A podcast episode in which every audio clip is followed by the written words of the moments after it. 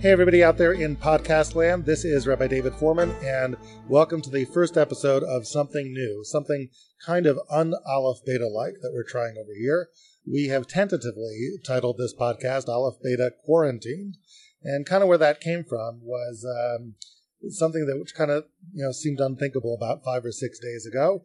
Uh, the first word of some schools shutting down in our area, we immediately kind of decided to make Aleph Beta free for those who are suffering from quarantine and effects of that. And um, you know, my compadre Imu over here at Aleph Beta Central and I, and Imu's here with me, and I'll introduce him to you in a moment, uh, kind of had this idea to try to put together a podcast that is sort of a journey through the unknown. Um, I know it sounds like what we do here in Aleph Beta Land, Imu, is um, analysis of Torah text, and this isn't.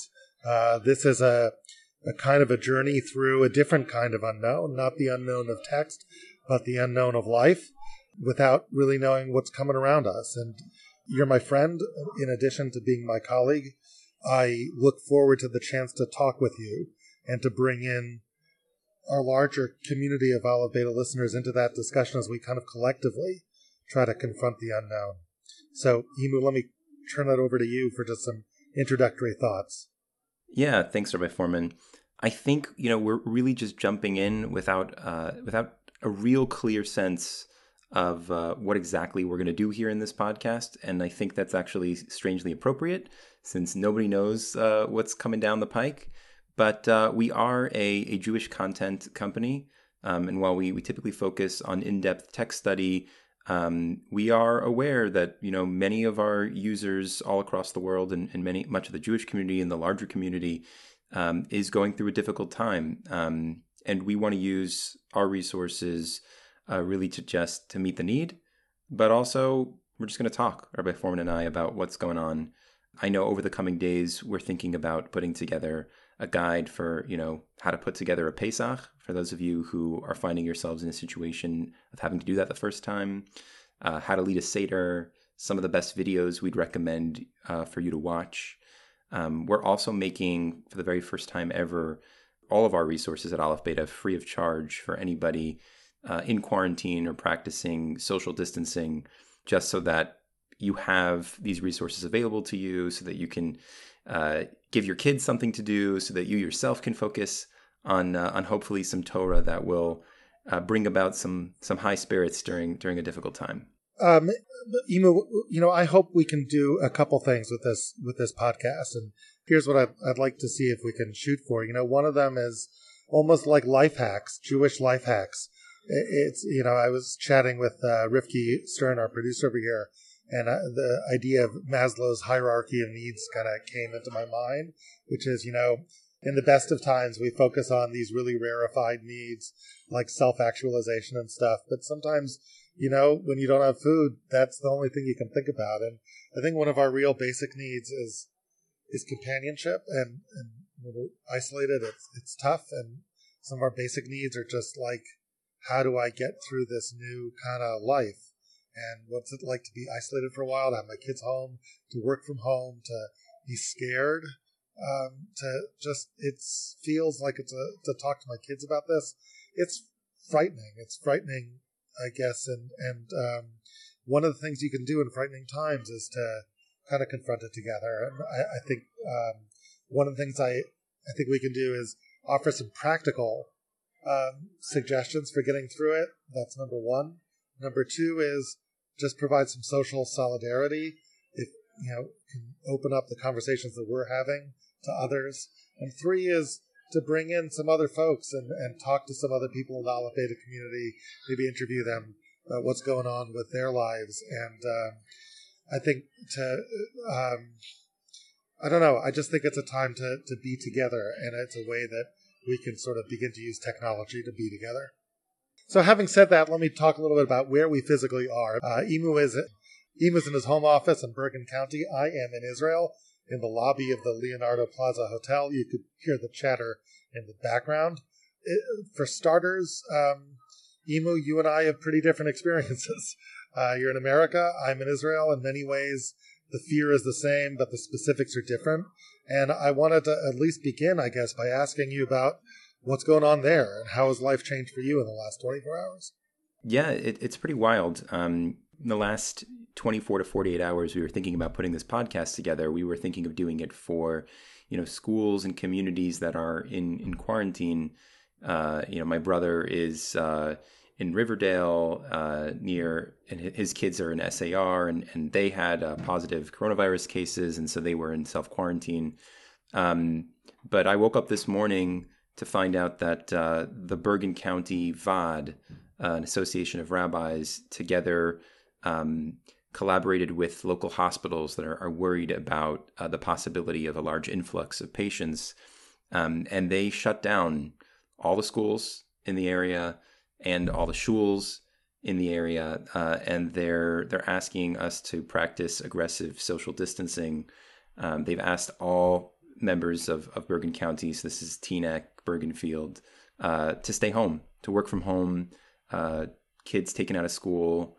Um, and I think, you know, what's wild for me is I, I, started cooking for Shabbos. We're having guests over, but the, the RCBC said that uh, we should cancel those plans. Guests should stay home. No, uh, no Shabbos meals, um, and no, no play dates for the kids. So, you know, I really plan to sit down and record this podcast as a service to to others. But I find that my community now, uh, in practicing extreme social distancing, yeah, I'm still reeling. I'm still still processing exactly what this means for for my family, for my community. Yeah, you've got uh, little kids. Imu's got uh, some little ones. Uh, how how old are your kids? I have a, a one year old and a four year old. So the notion of having them home but isolated, right? No little friends for a four year old, especially over Shabbos. That's quite a disruption in a routine, no? What's that like? Yeah, I mean, honestly, I've been thinking about what would happen if we, you know, if we needed to practice, you know, social distancing, and I was expecting, you know, for my kids to be able to at least play with the neighbors, or, you know, we have a, a backyard and we can invite some people over, but uh, I'm not really sure what we're going to do right now. My wife is freaking out a bit. Uh, I'm freaking out a bit. I, I, think we can handle it for a few days, but uh, I really worry and hope this doesn't turn into two weeks because I'm not sure I'm not sure we can handle it. And part of me sort of thinks like, you know, this is good.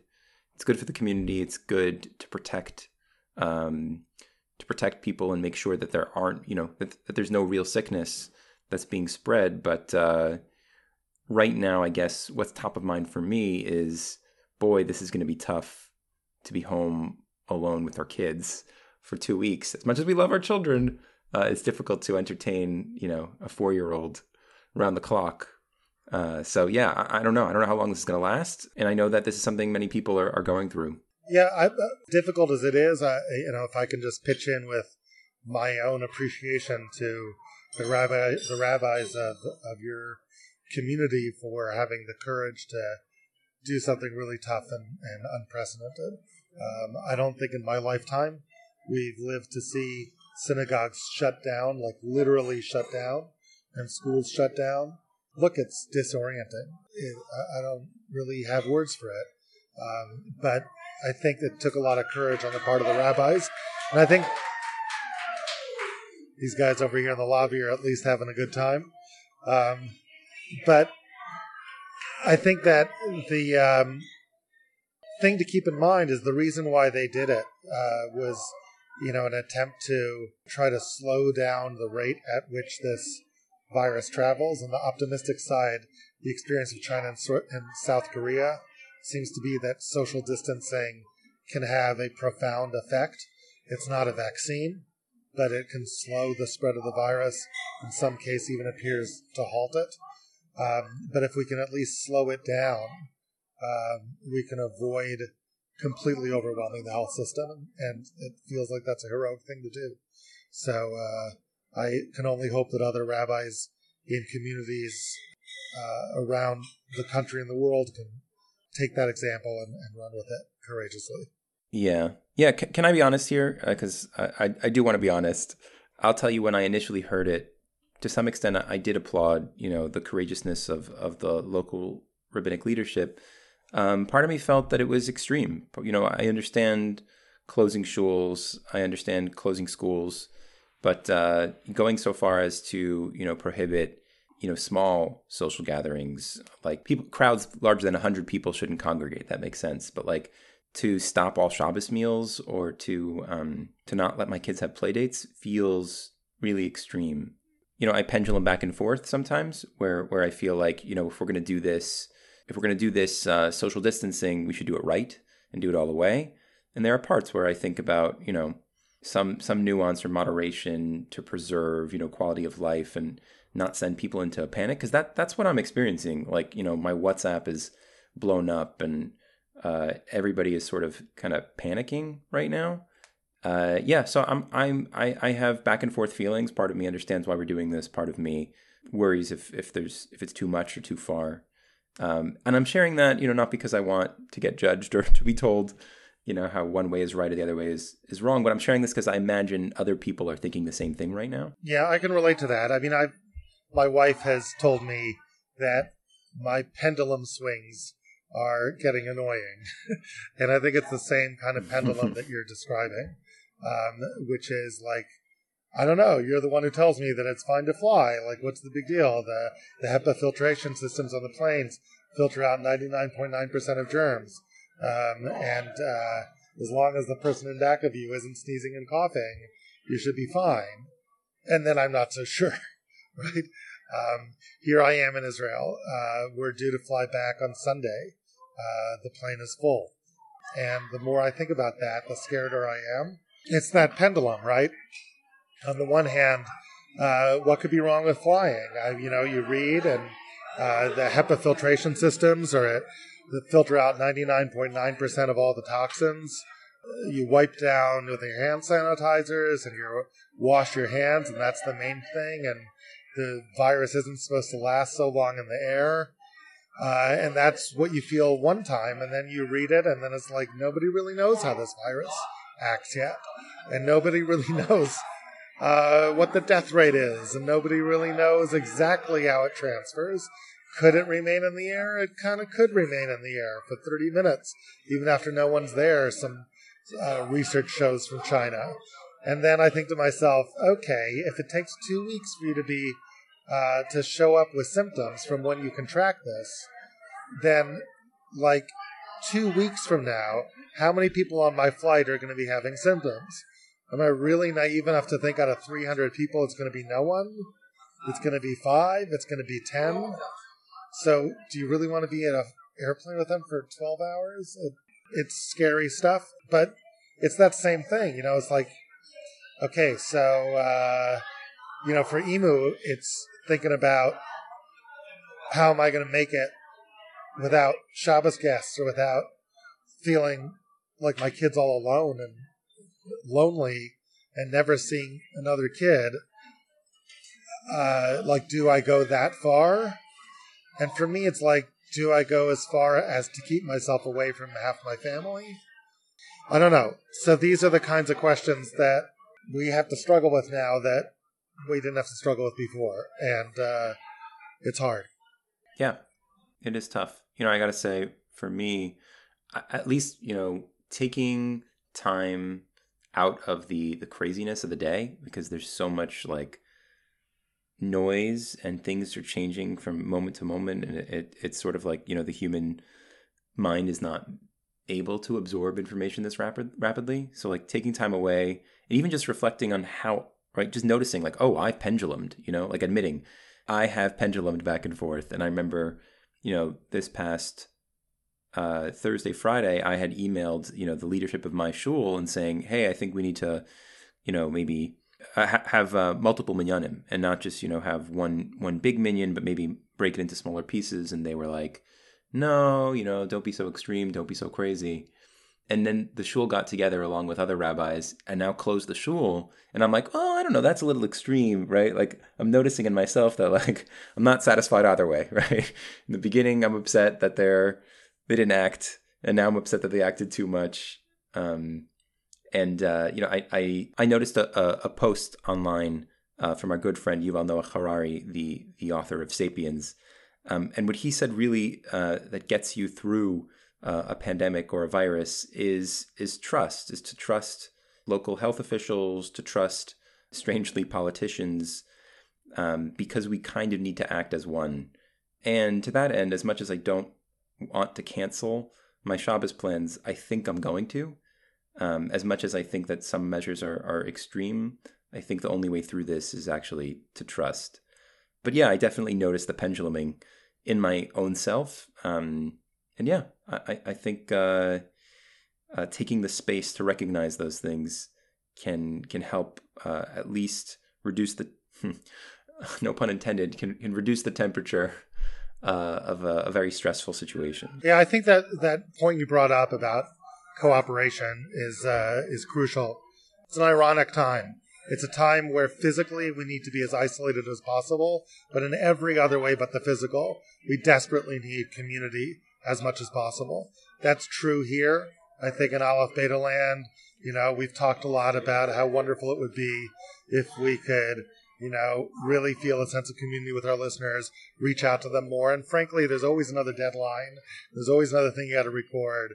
And it's, it, eh, you know, it's hard to take the time. We do it, you know, I have calls now and then with, with listeners, but it feels to me like this is the time to do that. The time to everybody on the staff to take some time, make those calls, create that sense of outreach and community. And the same is true not just in our little community world, it's true in every community. It's true in the country and it's true in the world. It is a time for community in the world and uh, for building bridges. Um, if the world could get together, uh, it could even cooperate with a coordinated financial response, with a coordinated pledge of nations to help other nations in need you know, that would do a lot. I don't know. Who am I to urge our our leaders in that direction? But um, I think the more we can build bridges and a sense of community, uh, and to be clear-eyed, which means clear-eyed about the facts, clear-eyed about the science, the more we can do that, uh, those are the things that we can do, and we can reach out and uh, put our faith in God and, and connect to the Almighty, even as we connect to each other. I think connection is the name of the game, and it's ironic because in every way, but the it, but the physical, right? The more we pull back physically, this virus demands building bridges in every other way. Hmm. Yeah, I think that's uh, that's a profound message and something that uh, that's definitely something I'll think about uh, today and uh, and uh, as long as this uh, this continues. Um, I'm I'm really grateful to have spent the time talking to you, Rabbi Fohrman, and I'm looking forward to to continuing this conversation. Um, we're going to try and, and release these episodes as often as we can, um, and like we said, we're going to try and uh, to interview some people who are the experts on how to put together a kosher Pesach quickly, Haggadah tips, tips for how to uh, to be home with your kids during this time. As Rabbi Fohrman said, quarantine hacks, and we want to hear from you. So, if you have something you want to share or a particular story you want to share with us, uh, or if you have feedback on this episode, please email us at info at alephbeta.org. And please, please remember that uh, Aleph Beta is currently free for anybody um, in quarantine or practicing social distancing. Please feel free to log on to alephbeta.org and avail yourself of uh, the resources that we have listed there, of our videos, great things to watch with kids, and uh, great things uh, to help you prepare for, for Pesach. Uh, so please check that out. Okay, Imu, thanks for doing this. Uh, I look forward to talking to you again and continuing a journey through a really scary time uh, with you and with our larger community of listeners. And hopefully, we can reach out and give each other strength in numbers, even as in some ways we feel more and more alone.